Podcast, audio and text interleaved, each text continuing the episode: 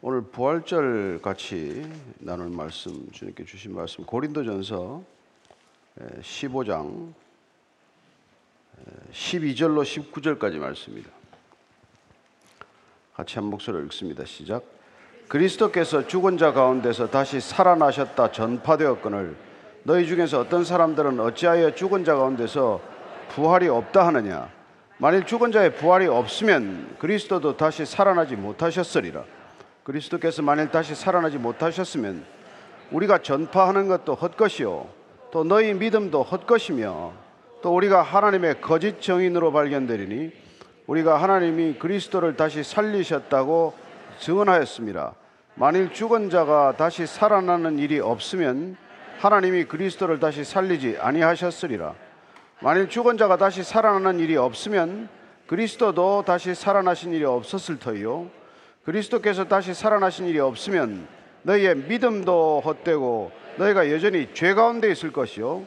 또한 그리스도 안에서 잠자는 자도 망하였으리니 만일 그리스도 안에서 우리가 바라는 것이 다만 이 세상의 삶뿐이면 모든 사람 가운데 우리가 더욱 불쌍한 자이리라.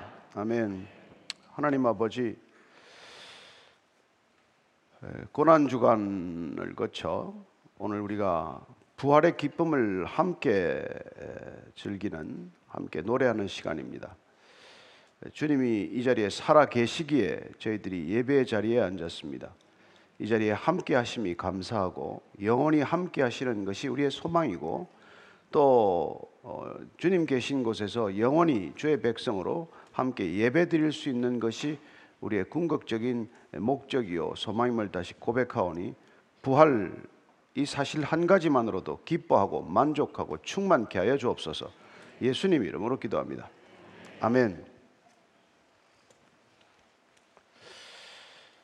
사도 바울이 그 고린도 교회 갔을 때 이 고린도 교회는 어, 굉장히 항구 도시요, 국제 도시요, 어, 또 헬라 세계 하나의 중심 도시 중에 하나예요. 굉장히 믿음을 받아들이기 어려운 곳이었습니다. 그럼에도 불구하고 사도 바울은 어, 복음의 핵심을 전했습니다. 다른 군더더기를 얘기하지 않았어요. 여러분, 복음은 우리의 사변적인, 논리적인, 추론적인 설명으로 전해지지 않습니다. 어, 그건 하나님께서 직접 하셔야 우리의 눈을 열고 우리의 귀를 열고 마음을 열어 주셔야 우리 안에 생명이 잉태되는 사건이기 때문에 그런 것이죠. 고린도 교회 처음 전했던 사도 바울의 복음의 진수, 복음의 핵심은 너무 단순한 것이죠. 15장 3절 4절 이 말씀을 전한 것입니다. 같이 읽습니다. 내가 받은 것을 먼저 너희에게 전하였노니 이는 성경대로 그리스도께서 우리 죄를 지하여 죽으시고 장사 지낸 바 되셨다가 성경대로 사흘 만에 다시 살아나셨다. 그리스도께서 우리 죄를 위하여 죽으셨다는 것입니다.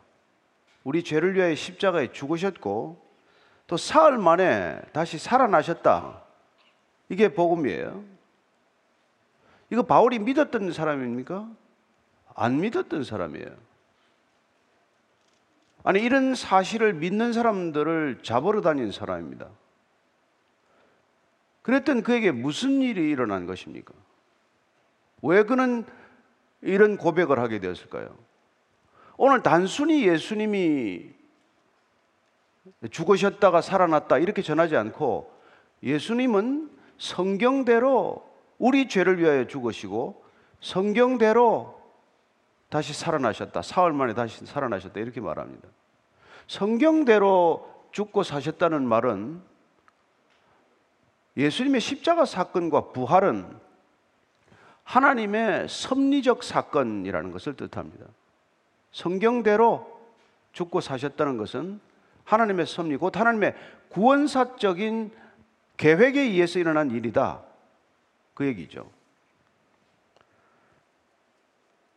그렇습니다. 창조, 성육신, 동정녀 잉태, 그리고 어, 이런 부활 이런 건 우리 인간의 이성으로 굳이 설명되지 않습니다. 왜냐하면 그건 신적 사건이니까요. 우리 경험 밖의 일입니다. 따라서 우리 경험 밖의 이 일을 우리가 알게 되는 것은 믿음으로 알게 된다고 말합니다. 알고 믿는 게 아니에요. 믿고 나서 이걸 알게 된다는 것입니다. 인간이 가지고 있는 이성이라는 게 얼마나 작은 것입니까? 얼마나 제한된 것입니까? 그걸로 우리가 다 알 수 없다는 거예요. 따라서 우리가 그걸 다 모른다고 해서 우리가 보지 못하고 경험하지 못했다고 해서 그걸 부정하기에는 너무나 중요한 사건이라는 데 문제가 있어요. 웬만하면 그냥 넘어가면 좋겠는데 이게 우리 살고 죽는 문제와 관련되어 있고 우리의 영원한 생명과 영원한 사망과 관련되어 있는 문제이기 때문에 우리가 보지 못하고 듣지 못하고 경험하지 못했다고 하더라도 그것이 없었던 사건처럼 치부하고 넘어가기에는 너무 중요하다는 것이 문제죠. 근데 그러면 바울에게는 왜 그런 변화가 일어난 것입니까? 그에게는 믿음 사건이 있었기 때문이죠. 사도행전 9장 4절입니다. 그는 그렇게 예수님을 경험한 것이죠. 자, 같이 읽습니다. 시작. 땅에 엎드러져 들음에 소리가 있어 이르시되 사울아 사울아 내가 어찌하여 나를 박해하느냐 그는 잡으러 다녔죠. 다마스커스까지 체포영장을 가지고 달려갔죠. 그러다가 그 도중에 예수님을 만나는 사건을 경험한 것이죠. 그는 예수님을 직접 박해한 적이 없습니다. 그러나 그는 예수님으로부터 직접 왜 사오라 사오라 내가 나를 왜 박해하느냐 하는 질책을 듣게 됩니다. 얼마나 놀랐을까요? 아, 예수 믿는 사람들을 박해하는 것은 예수님을 박해하는 것이구나. 예수님은 예수 믿는 자들과 동일시하고 계신 것이구나. 그렇습니다. 우리가 고통받고 있으면 우리 혼자 받는 게 아니라는 것이죠. 우리가 박해받으면 그게 우리 박해로 끝나는 게 아니라는 것입니다. 그게 사도 바울이 놀라 충격을 받은 일이죠. 본인이 직접 예수를 못 박았습니까? 예수를 박해했습니까? 아니잖아요.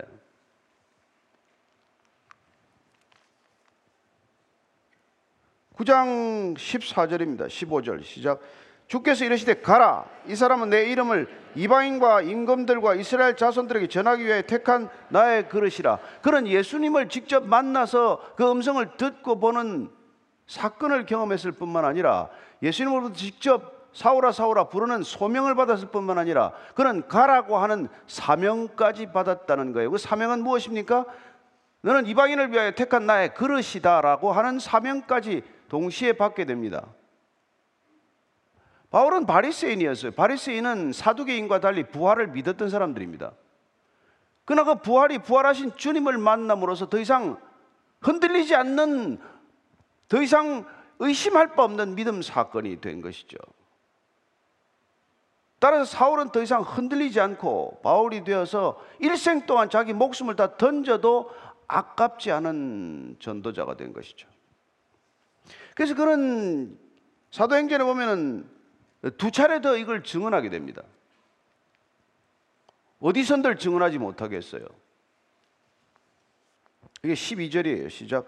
그리스도께서 죽은 자 가운데서 다시 살아나셨다 전파되었거늘 너희 중에서 어떤 사람들은 어찌하여 죽은 자 가운데서 부활이 없다 하느냐 어떤 사람들이 고린도 교회에 있는 어떤 사람들이 부활을 부인했어요.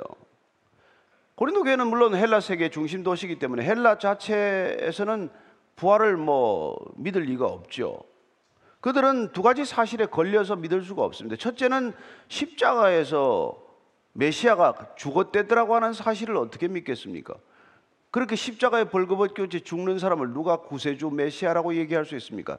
따라서 그리스도인들은 메시아가 그런 모습으로 죽었다는 말도 안 되는 논리 자체가 어리석은 실없는 도대체 예, 믿을 수 없는 그런 얘기죠. 더군다나 그들은 죽은 자가 살아났다는 것에 대해서는 하나도 부러울 게 없는 사람들이에요.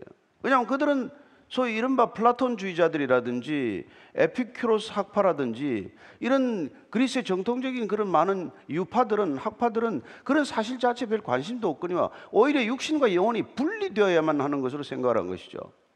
에피큐로스 학파들은 주로 유물론자들이에요. 보이는 게 전부입니다. 죽으면 끝이에요. 아니 죽으면 끝인데 뭔 더 예의가 필요합니까? 살아있는 동안 열심히 먹고 마시고 쾌락적으로 살면 그만이죠. 그들에게는 하나도 부활이 부럽지도 부활이 관심사도 아니에요. 플라톤 주의자들도 마찬가지죠. 그들은 철저한 이원론자들입니다. 그들의 꿈은 어쩌면 이 악한 몸으로부터 영혼이 벗어나는 것, 영혼이 불멸하는 영혼이 영혼이 자유로워지는 것, 그걸 목표로 삼았던 사람들이죠. 그러니 썩어 없어질 이 추악한 몸에 갇혀 있는 영혼이 벗어나는 것이 즐거운 일이지 이 몸이 다시 부활한다는 그런 개념이나 생각에 대해서는 하등 주의를 기울일 까닭이 없죠.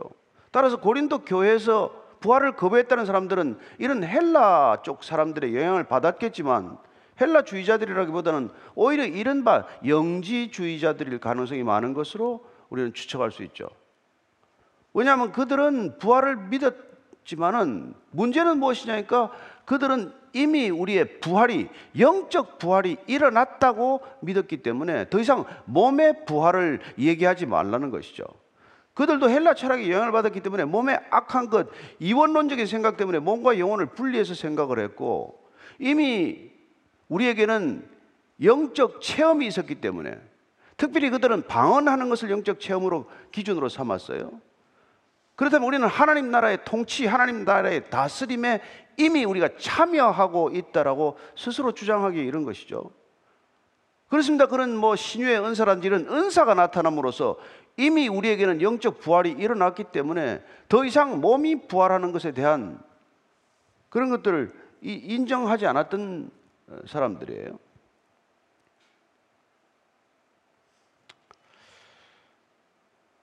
그건 착각한 거죠, 그들은. 예. 그리스도도 잠깐 환영으로 우리 앞에 존재했을 뿐 어떻게 그분이 악한 육신 속에 가둬졌다고 생각하느냐? 십자가에 달리기 전에 그분은 이미 승천하셨다. 이제 그런 여러 가지 주장을 한 것이죠. 그런 주장을 한 사람들 중에 대표적인 사람들이 디모데 후서에 보면은 두 사람 이름이 기록되어 있어요. 자, 디모데 후서 2장 17절 18절입니다. 시작. 그들의 말은 악성 종양이 퍼져나감과 같은데 그 중에 후메네오와 빌레도가 있느니라. 진리에 관하여는 그들이 그릇되었도다. 부활이 이미 지나갔다 하므로 어떤 사람들의 믿음을 무너뜨리느니라. 십자가의 죽음은 우리의 죄를 대속하기 위한 것입니다. 성경대로 죽으셨다는 말은 그분이 이사에서 53장의 말씀대로 우리는 벗어날 수 없는 이 죄를 주님께서 속건 제물이 되셔서 세례 요한의 말씀처럼 세상 죄를 지고 가는 어린 양이 피 흘리심으로 그 피가 마치 출애굽하기 위해 이스라엘 백성들의 집에 인방 문지방에 발라서 죽음이 넘어갔던 것처럼 그분의 피가 우리의 몸에 발라짐으로써 그분의 보혈이 우리에게 덧입혀짐으로써 우리 또한 죽음이 넘어가는 그래야 유월절이 완성되는 그래야 십자가 죽음이야말로 우리의 죄 문제를 본질적으로 해결하는 그런 능력을 지녔다고 믿었던 것이고 그러나 그분이 그렇게 해서 우리의 죄가 사해졌다는 것을 어떻게 확인할 수 있느냐? 그게 부활이라는 거예요. 하나님께서 그를 다시 살리심으로 예수님의 구속 사역, 그 사역이 합당한 사역이라는 것을 인정하심으로 우리의 죄가 그분의 주장대로 사하여졌음을 선고한 거란 말이에요.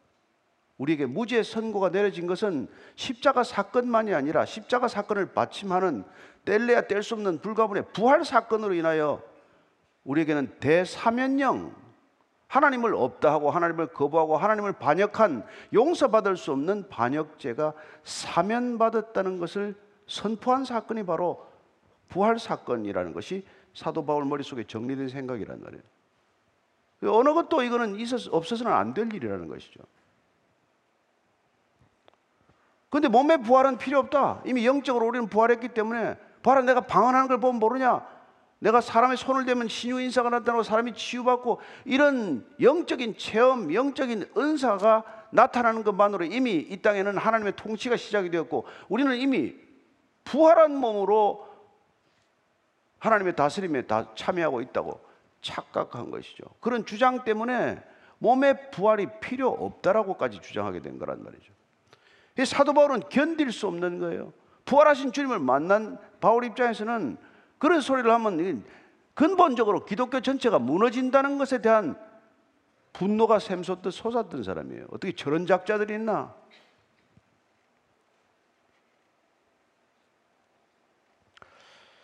자, 그래서 13절. 그래서 또 한 가지는 그래요. 이 지금 고린도 교회에서 이런 영지주의자들이 나타나서 교회를 어지럽게 한 이유는 영적인 능력이 나타났지만 그들에게는 사랑이 없는 거예요. 사도 바울이 사랑이라는 키워드로 다시 한번 그걸 걸게 됩니다. 그 다시 말씀드려서 예수님의 십자가 사건과 부활은 오직 하나님이 세상을 사랑하시되 이처럼 사랑하셨기에 일어난 사건이라는 것이죠. 그분께서 우리를 그토록 사랑하지 않으셨다면 십자가를 왜 지시겠습니까? 왜 아들의 죽음을 보고 그 죄를 사하셨겠어요? 왜 아들의 죽음이 필요합니까? 무엇 때문에 필요합니까? 따라서 그분의 사랑이 없이는 해석될 수 없는 것이 또한 십자가의 사건이요. 또한 부활 사건이라는 것이죠. 그래서 그는 고린도 교회에서 이렇게 부활을 부인하는 자들에게 대해서 기껏 좀 영적 은사가 나타났다고 해서 부활마저 부인하는 그들을 향해서 얘기한 것이 바로 고린도서 13장 1절 2절 우리가 사랑장이라고 말하는 것에 배경이 되는 것이죠. 1절 2절만 읽습니다. 시작. 내가 사람의 방언과 천사의 말을 할지라도 사랑이 없으면 소리나는 구리와 울리는 꽹과리가 되고 내가 예언하는 능력에서 모든 비밀과 모든 지식을 알고 또 산을 옮길 만한 모든 미 있을지라도 사랑이 없으면 내가 아무것도 아니요. 당신한테 어떤 영적인 은사가 나타나더라도 당신이 어떤 영적인 능력이 나타나더라도 당신이 어떤 영적 체험으로 당신의 신앙이 마치 한 단계 업그레이드 된 것 같은 그런 헛소리를 할지라도 사랑이 없으면 예수님께서 사랑하기에 우리를 사랑하는 그 한 가지 목적 때문에 그 이유 때문에 십자가를 지셨고 하나님 아버지께서 우리를 사랑하시되 끝까지 사랑하는 그 사랑이 이유가 되어서 부활시켰다면 그 목적을 우리가 이해하지 못하는 이상 어떤 것도 우리를 구원의 본질에 이르게 하지는 못한다. 당신이 가지고 있는 어떤 영적인 은사와 체험과 능력도 십자가 사건과 부활과는 본질적으로 상관이 없이 되고 만다. 그런 얘기죠.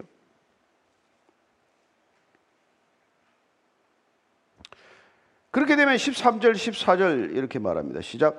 만일 죽은 자의 부활이 없으면 그리스도도 다시 살아나지 못하셨으리라. 그리스도께서 만일 다시 살아나지 못하셨으면 우리가 전파하는 것도 헛것이요 또 너희 믿음도 헛것이다. 죽은 자의 부활이 없다면 그러면 하나님께서 애시 당초 처음부터 그리스도를 부활에 이르게 할 그런 구원사의 섭리나 계획을 가질 리가 없지 않느냐 그 말이죠. 그래서 그리스도께서 살아나신 것, 부활하신 것이 없는 사실, 그게 가공의 사실, 헛된 이야기라고 한다면 우리가 전파하는 이 모든 것들이 다 뭐냐?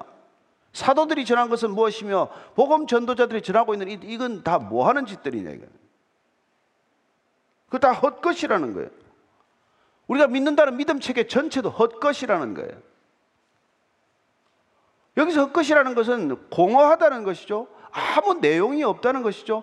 허무맹랑하다는 것이죠. 우리의 믿음이 뭔데? 믿음이 뭔데?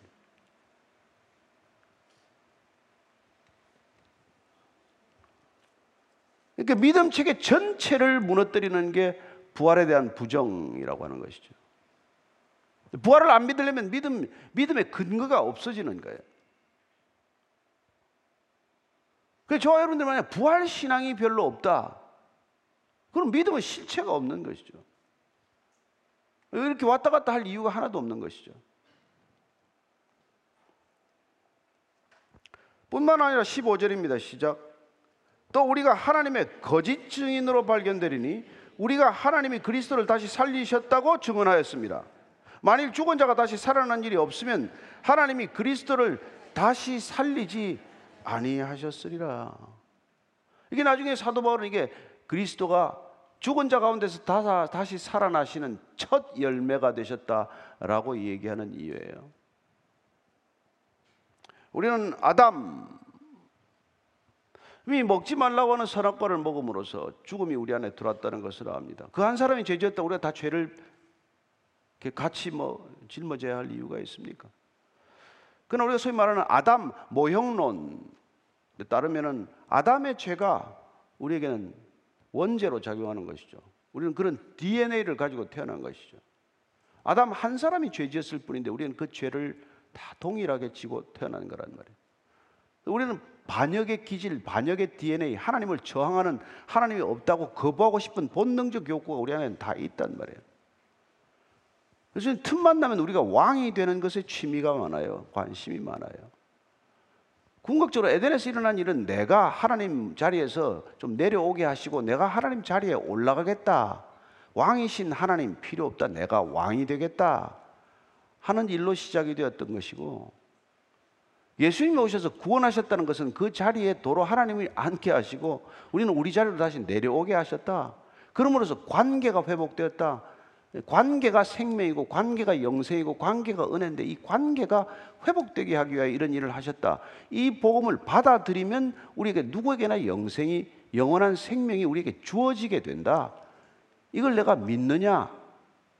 그래서 그분께서 끊임없이 생명이라는 말을 요한복음에서 반복적으로 하시고 계신 것이죠. 나는 길이요 진리요 생명이라고 말. 나는 부활이요 생명이니 나로 말미암지 않고는 아버지께로 갈 자가 없다라고 말씀하시는 것이죠.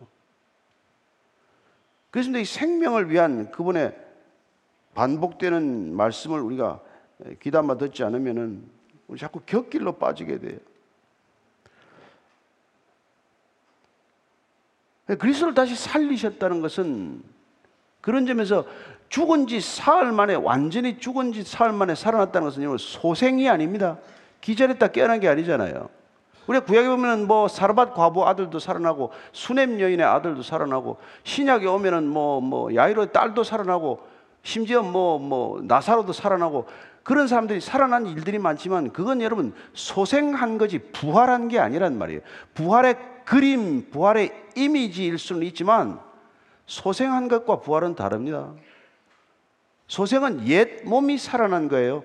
부활은 전혀 다른 몸이 살아나는 것입니다. 따라서 저와 여러분들이 그런 지금 있는 이 몸으로 살아난 게 아니란 말이에요. 그래서 나중에 사도 바울은 알갱이를 심었을 뿐인데 그 주어진 고유의 모양과 형상대로 새롭게 태어난다는 것입니다. 그래서 우리가 말하는 부활은 정확한 의미에서는 옛 생명의 소생이 아니라 새로운 생명의 탄생이어야 한다는 것입니다. 오늘 저와 여러분이 그 개념으로 확실히 무장되지 않으면 이 몸을 좀 더 어떻게 뭐 가지고 살아가는 게 이게 아니라 이 몸 가지고 영원히 사는 걸 부활이라고 하지 않습니다. 우리는 확실히 죽을 거예요. 그러나 우리 안에 죽지 않는 생명, 생명의 씨앗, 생명의 알갱이가 다른 생명으로 새롭게 창조되는 것을 뜻하는 것이죠. 따라서 사도 바울은 보라 이전 것은 지나갔으니 옛 것이 새롭게 되는 것이 아니라 새로운 것이 새롭게 탄생하는 것을 하고 얘기하는 것이죠. 보라 새 생명이 탄생하였도다. 저와 여러분이 자라고 있는 건 새 생명이 자라고 있는 줄로 믿으시기 바랍니다.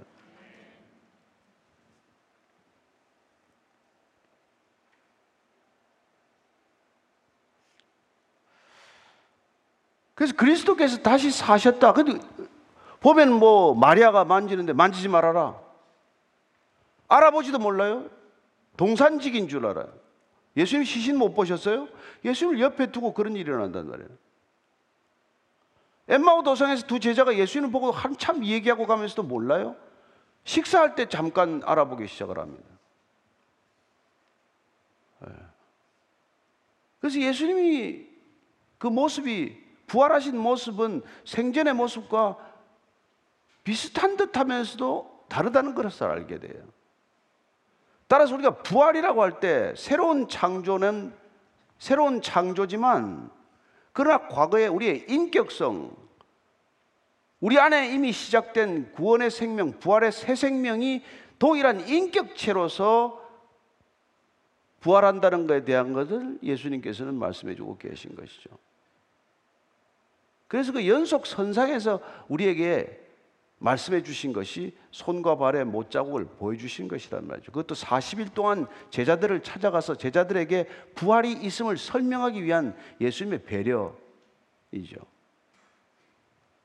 의심 많은 도마에게 내 손을 만져보라, 내 옆구리에 손을 넣어보라고 말씀하신 이유가 뭐겠어요? 새로운 몸에 몸이 있고 살이 있고 피가 있고 뼈가 있다는 거예요. 우리 어떻게 이해를 하겠어요, 다? 그런데 16, 5절 이렇게 말합니다. 시작 16절. 만일 죽은 자가 다시 살아나는 일이 없으면 그리스도도 다시 살아나신 일이 없었을 터이요. 그리스도께서 다시 살아나신 일이 없으면 너희의 믿음도 헛되고 너희가 여전히 죄 가운데 있을 것이고 우리가 그리스도를 다시 살리셨다고 매일 증언하고 다니는 부활하신 예수님 부활하신 주님을 찬양하고 얘기하고 전하는데 그 부활하신 주님을 증언하고 있는 이 모든 게 다 거짓말 아니에요. 다, 다 거짓말 아니에요. 거짓말. 그러면 어떤 결과가 나타나냐면 죽은 자가 다시 살아나는 일이 없으면 그리스도도 다시 살아나는 일이 없을 것이고 그리스도께서 다시 살아난 일이 없다면 어떤 엄청난 일이 일어나는 거니까 믿음도 헛되고 우리의 믿음도 아무 실체가 없고 우리가 여전히 죄 가운데 있을 거라는 거예요. 우리 죄는 하나도 해결되지 않은 채로 있다는 거예요. 여러분 이게 그냥 가슴 아픈 일이죠. 그래서 우리가 부활 생명, 부활 신앙, 부활의 놀라운 믿음이 없으면 우리의 죄 문제가 해결이 안 되는데 이게 문제가 있어요. 고스란히 죄 가운데 있는 거예요. 십자가에 돌아가셨습니다. 그건 믿겠다. 역사적 사실로 나는 받아들이겠다. 골고다 언덕에 돌아가신 것 확실히 내가 믿겠다. 그러나 부활은 못 믿겠다. 그러면 그분이 십자가에서 돌아가시면서 내가 너희 죄를 위하여 죽었다고 한 말이 어떻게 우리가 믿어집니까? 뭘로 뒷받침이 됩니까? 그 알겠습니다. 무고한 죽음인 것도 알겠고 억울한 죽음인 것도 알겠고 의로운 죽음인 것도 알겠는데 그분의 죽음이 내 죄와 무슨 상관이 있냔 말이에요. 그 얘기죠. 아무 상관이 없어진다는 것입니다.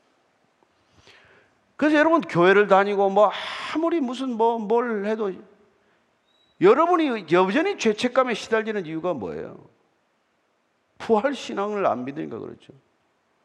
부활하신 주님이 약속한 생명이 우리 안에 안 들어 있거나 늘 죄책감에 시달리는 거죠. 늘 죄의식에서 벗어나지 못하는 것이죠. 아무 능력이 나타나지 않는다면. 예수님 나하고 상관이 없는 능력이 분이고 예수님 머릿속에 있는 예수님이고 어쩌면 뭐, 뭐 인류의 4대 성현 중에 한 분이고 그런 존재로 우리가 만들고 있는 것이죠. 우리만 뭐 예수님이 죄 문제를 해결 못했다. 이걸로 끝나는 게 아니라는 거예요. 사도 바울은 지금까지 예수 믿다가 죽은 사람도 다 망했다. 그 얘기라는 거예요. 18절의 시작. 또한 그리스도 안에서 잠자는 자도 다, 다 망했, 그때 다 망했다는 거예요. 지금까지 예수 믿다가 죽은 사람도 뭐 믿고 죽은 거예요? 부활 믿고 죽었는데. 그 지금 사도 바울은 그들이 부활을 기다리는 존재이기 때문에 지금 잠잔다라고 표현하고 있어요. 잠잔다는 건 깨어난다는 그런 전제가 있기 때문에 잠잔다라고 표현하지 않습니까? 그러나 다시 깨어날 이유가 없기 때문에 세상에서는 그걸 뭐라고 표현해요? 영면한다라고 표현해요. 영원히 잠잔다라고 표현해요. 그건 부활 신앙이 없는 사람들은 그렇게밖에 표현할 수 없죠. 좀 편안하게 있으면 좋겠는데 죽음이 영원한 편악, 편안, 평안한 안식이라면 그냥 잠자는 건데 그건 영원한 잠자는 거다. 영면하는 거다. 이렇게 표현하는 거죠. 그러나 우리는 호련히 깨어날 것이다. 라고 말하고 있는 것이죠. 따라 사도 바울의 오늘 결론은 19절입니다. 시작. 만일 그리스도 안에서 우리가 바라는 것이 다만 이 생의 삶뿐이면 모든 사람 가운데 우리가 더욱 불쌍한 자리라. 더욱 불쌍하대 우리가. 부활 신앙이 없는 기독교인들은 이 세상의 어떤 종교인보다도 더욱 불쌍하다는 것입니다. 가장 불쌍한 종교인들이 되고 만다는 것이죠. 부활 안 하면 뭘 해야 됩니까?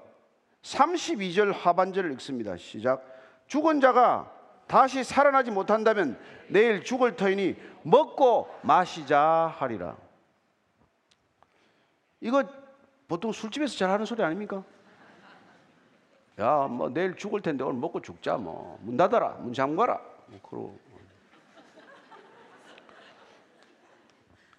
좀 해보던 솜씨 같죠? 그렇게 된단 말이에요.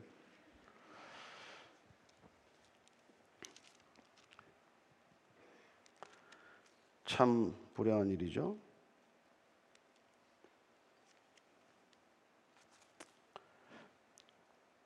그러나 예수님께서 마태복음 16장 24절 25절입니다. 이게 우리 올해 같이 나눴던 말씀이에요. 같이 읽습니다. 시작. 이 예수께서 제자들에게 이르시되 누구든지 나를 따라오려거든 자기를 부인하고 자식 십자가를 지고 나를 따를 것이니라.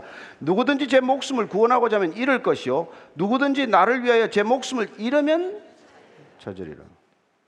자기를 부인하고 자기 십자가를 지고 나를 따라올 때 그때 부활 생명을 얻는다는 거예요. 십자가를 지고 나를 따를 때 자기 목숨을 잃어야 한다는 거예요. 우리가 지금 이렇게 애지중지하는 거 조금이라도 더 어떻게 몇 년이라도 더 살아보겠다고 애지중지하는 이 목숨을 잃어야 제 목숨을 잃을 때 부활 생명을 찾는다라고 얘기합니다. 따라서 예수님께서 우리에게 십자가를 지라, 자기를 부인하라, 그리고 나를 쫓으라고 하시는 말씀에는 이미 부활에 대한 부활 생명에 대한 중요한 보물이 숨겨져 있다는 것을 알 수 있죠. 이 목숨을 잃어야 이 목숨을 잃어야 부활 생명을 얻는다라는 뜻이란 말이에요. 그니 어떻게든지 이 목숨을 가지고 더 살겠다고 발버둥 치고 몸부림 쳐 가지고서는 부활 생명과 거리가 멀어질 수 있단 말이에요. 예, 이걸 이걸 이걸 기꺼이 버릴 각오가 돼야 말이에요. 사도 베드로가 뭐 주님을 뭐, 뭐 끝까지 제가 따라가겠습니다. 죽는 데까지 제가 따르겠습니다. 했다가 세 번씩 부인하게 되는 건 이 목숨이 죽는 걸 두려웠기 때문에 부인한 거 아니에요? 베드로가? 그랬던 베드로가 어떻게 변했어요? 베드로전서 4장 12절 또 한번 읽을까요? 베드로전서 4장 12절 13절입니다. 시작. 너희를 연달아 오는 불시험을 이상한 일 당하는 것 같이 이상히 여기지 말고 오히려 너희가 그리스도의 고난에 참여하는 것으로 즐거워하라. 이는 그의 영광을 나타내실 때 너희로 즐거워하고 기뻐하게 하려 함이라. 아니 무슨 계집종이 물어도 너 갈릴리 한 패지 할 때 두려워서 예수님을 저주하고 부인했던 베드로가 무슨 일이 일어났기 때문에 이런 불시험을 이상히 여기지 말고 그 시험을 즐거워하라고 이렇게 변했냔 말이에요. 왜 이런 변화가 일어났냔 말이죠. 그에게 부활 생명이 들어왔기 때문에 그는 더 이상 두려워하지 않는 존재가 되었고 참다운 즐거움과 진정한 기쁨을 알게 되었단 말이에요. 아, 그래. 그 고난 받는 게 진정한 기쁨이라는 것을 얘기하고 있는 것이죠. 이 세상에 그런 정신 나간 소리 하는 사람이 어디 있어요? 고난이 기쁨이다, 고난이 소망이다, 고난이 선물이다. 그런 소리 했다가는 어디 가서 뭐 요거 요거도 먹죠. 근데 그건 겪어본 사람만 아는 거란 말이에요. 고난이. 베드로가 그렇게 바뀌었다는 것입니다. 우리는 베드로가 바뀐 것을 사도행전을 통해서 그걸 우리가 보게 되는 것이죠. 네?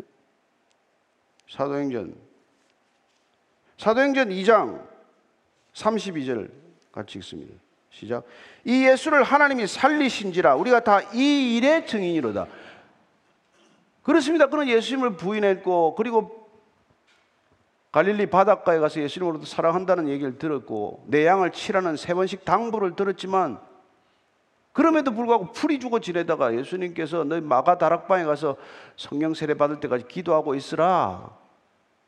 그래서 성령을 받고 나서 이렇게 바뀌고 나서 이 일을 증언하는 사람이 되었다는 것입니다. 36절입니다. 하반절 읽습니다. 시작. 너희가 십자가에 못 박은 이 예수를 하나님이 주와 그리스도가 되게 하셨느니라 하니라. 이 아무 데서나 아무 곳이나 어느 때나 이런 담대한 소리를 하게 되었다 이겁니다. 왜요? 베드로 안에 부활 생명이 자라기 시작했기 때문에 그런 거라는.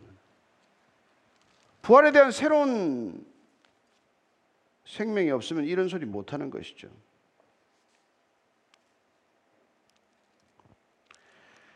20장 24절 사도 바울은 어떻게 변했을까요? 마지막에 시작. 내가 달려갈 길과 주 예수께 받은 사명 곧 하나님의 은혜의 복음을 증언하는 일을 마치려면은 나의 생명조차 조금도 귀한 것으로 여기지 아니하노라. 이제는 내 생명, 이 육신의 생명, 부활 생명을 우리가 취하고자 하는 사람에게는 이 생명을 조금 더 귀한 것으로 여기지 않겠다. 이렇게 말하는 것이죠. 그는 디모데에게도 이렇게 말합니다. 예. 디모데후서 4장 7절이에요. 시작. 나는 선한 싸움을 싸우고 달려갈 길을 마치고 믿음을 지켰으니 믿음을 지키고 선한 싸움을 살리고 싸우면서 끝까지 죽음을 향해 달려가도 두렵지 않은 존재가 되는 거란 말이에요. 그러니 저와 여러분이 이 부활에 대한 확실한 신앙이 없이는 우리는 그리스도인이라고 말할 수 없는 존재가 되는 것이죠. 기독교 2000년 역사는 그 부활 생명으로 죽음을 기꺼이 이겨낸 순교적 사명을 담당했던 사람들의 기록이에요. 우리는 사람을 죽이는 능력만 있지 살리는 능력은 없잖아요. 근데 부활은 죽은 자를 살리는 능력이란 말이에요. 인도의 성자라고 불리는 썬다싱이라고 해요. 썬다싱이라는 사람. 이 사람은 힌두교도였는데 그리스도인으로 개종이 됐어요. 영국을 방문했을 때 엄청난 질문을 받았어요. 한 교수가 질문을 이렇게 했습니다. 당신이 오랫동안 젖었던 힌두교 전통을 버리고 기독교를 믿게 된 이유가 무엇입니까? 뭐 힌두교와 기독교의 차이가 뭐냐고 물어본 거랑 마찬가지겠죠. 선다싱은 딱 한마디 대답했습니다. 부활하신 예수님이 살아 계시기 때문입니다. 부활하신 예수님이 살아 계시기 때문입니다. 모든 순교자들이 마지막에 부탁하신 것은 살아계신 예수님께 내 영혼을 부탁하는 일이에요. 죽은 자에게는 우리 아무 부탁도 하지 않습니다. 살아 계시기 때문에 부탁하는 거란 말이에요. 저 여러분들 날마다 기도하는 것은 죽은 자를 놓고 기도하는 게 아닙니다. 살아 계시기 때문에 기도하는 겁니다.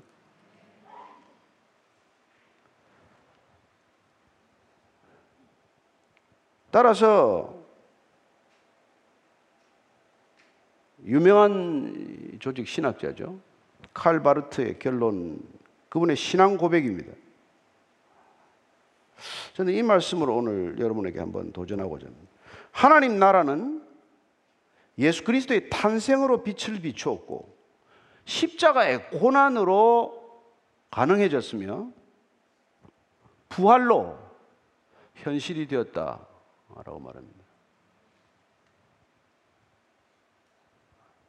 한 번 더 읽어드릴까요? 하나님 나라는 성육신 하심으로 빛을 비추게 되었고 십자가의 죽음, 십자가의 고난으로 비로소 하나님 나라가 가능해졌고 그리고 부활하심으로 하나님 나라는 현실이 되었다는 거예요. 하나님 나라가 어디 있습니까? 부활 신앙을 가진 저와 여러분이 하나님 나라의 현실인 줄로 믿으십시오. 우리의 부활 신앙에 대한 고백이 없다면 우리는 아무 능력도 없는 것입니다. 따라서 노래는 노래로 불리어질 때까지 노래가 아니고, 예, 꿈은 꿈이 이루어질 때까지 꿈이 아니듯 우리의 신앙은 부활 신앙이 우리의 신앙 참모습으로 드러나질 때까지는 우리는 신앙이라고 말할 수 없는 것이죠. 이 부활절을 맞아서 저와 여러분들이 끝까지 이 부활 신앙 하나를 붙들고 날마다 승리하시기를 바랍니다. 따라서 오늘 저와 여러분이 보통 우리는 뭐 예배 도중에 잘 암송 안 합니다만은 예, 사도 신경으로 오늘 우리의 신앙을 고백하고자 합니다. 하도 안 외워가지고 뭐 잊어버린 사람들은 자막 보고 읽어도 좋습니다. 같이 신앙을 고백하겠습니다. 시작. 전능하사 천지를 창조하신 하나님 아버지를 내가 믿사오며 그 외아들 우리 주 예수 그리스도를 믿사오니 이는 성령으로 잉태하사 동정녀 마리아에게 나시고 본디오 빌라드에게 고난을 받으사 십자가에 죽으시고 사흘 만에 다시 살아나셔서 하늘에 오르사 전능하신 하나님 우편에 앉아 계시다가 저리로서 산자와 죽은 자를 심판하러 오시리라 성령을 믿사오며 거룩한 공예와 성도가 서로 교통하는 것과 죄를 사하여 주시는 것과 몸이 다시 사는 것과 영원히 사는 것을 믿사옵나이다. 아멘. 죄를 사하여 주시는 것과 몸이 다시 사는 것과 영원히 사는 것을 믿습니까? 네, 우리 신앙입니다. 우리가 진정으로 기뻐하는 이유고 우리가 진정으로 담대한 이유가 되시기를 바랍니다. 네, 이 세상을 이미 이겼다라고 선포한 선포가 헛된 선포가 아니라 진정한 믿음의 고백이 될 수 있는 까닭은 바로 이 부활 신앙 때문이라는 것입니다. 오늘 이 신앙 위에 굳게 서기를 결단하는 기도를 저와 여러분들이 올려드리기를 바랍니다. 이 신앙의 고박, 고백, 부활 신앙의 고백이야말로 우리를 진정 예수님 닮게 하는 능력이 될 것이기 때문입니다. 같이 기도하겠습니다.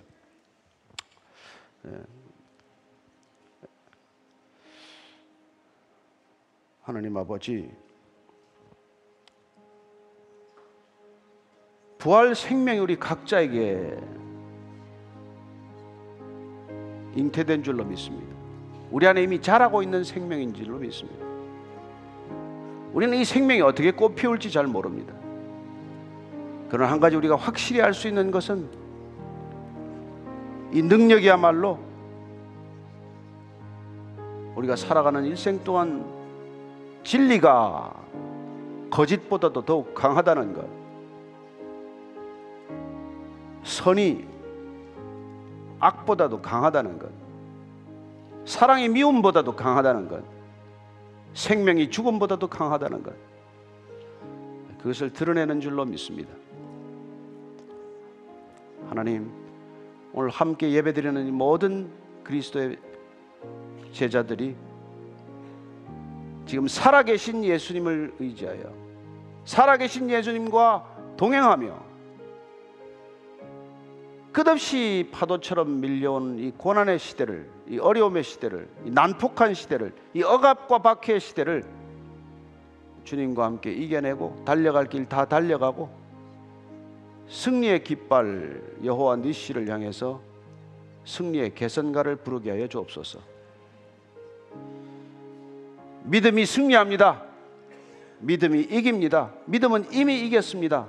라고 선포하는 이 담대함이 우리의 생각이나 우리의 확신이 아니라 예수를 주라고 고백했고 그리스도께서 살아계셔서 우리와 함께 계신다는 믿음의 고백에서 근거한 것임을 날마다 우리의 삶으로 우리의 말과 행동으로 증언되게 하여 주옵소서 예수님 이름으로 기도합니다. 아멘.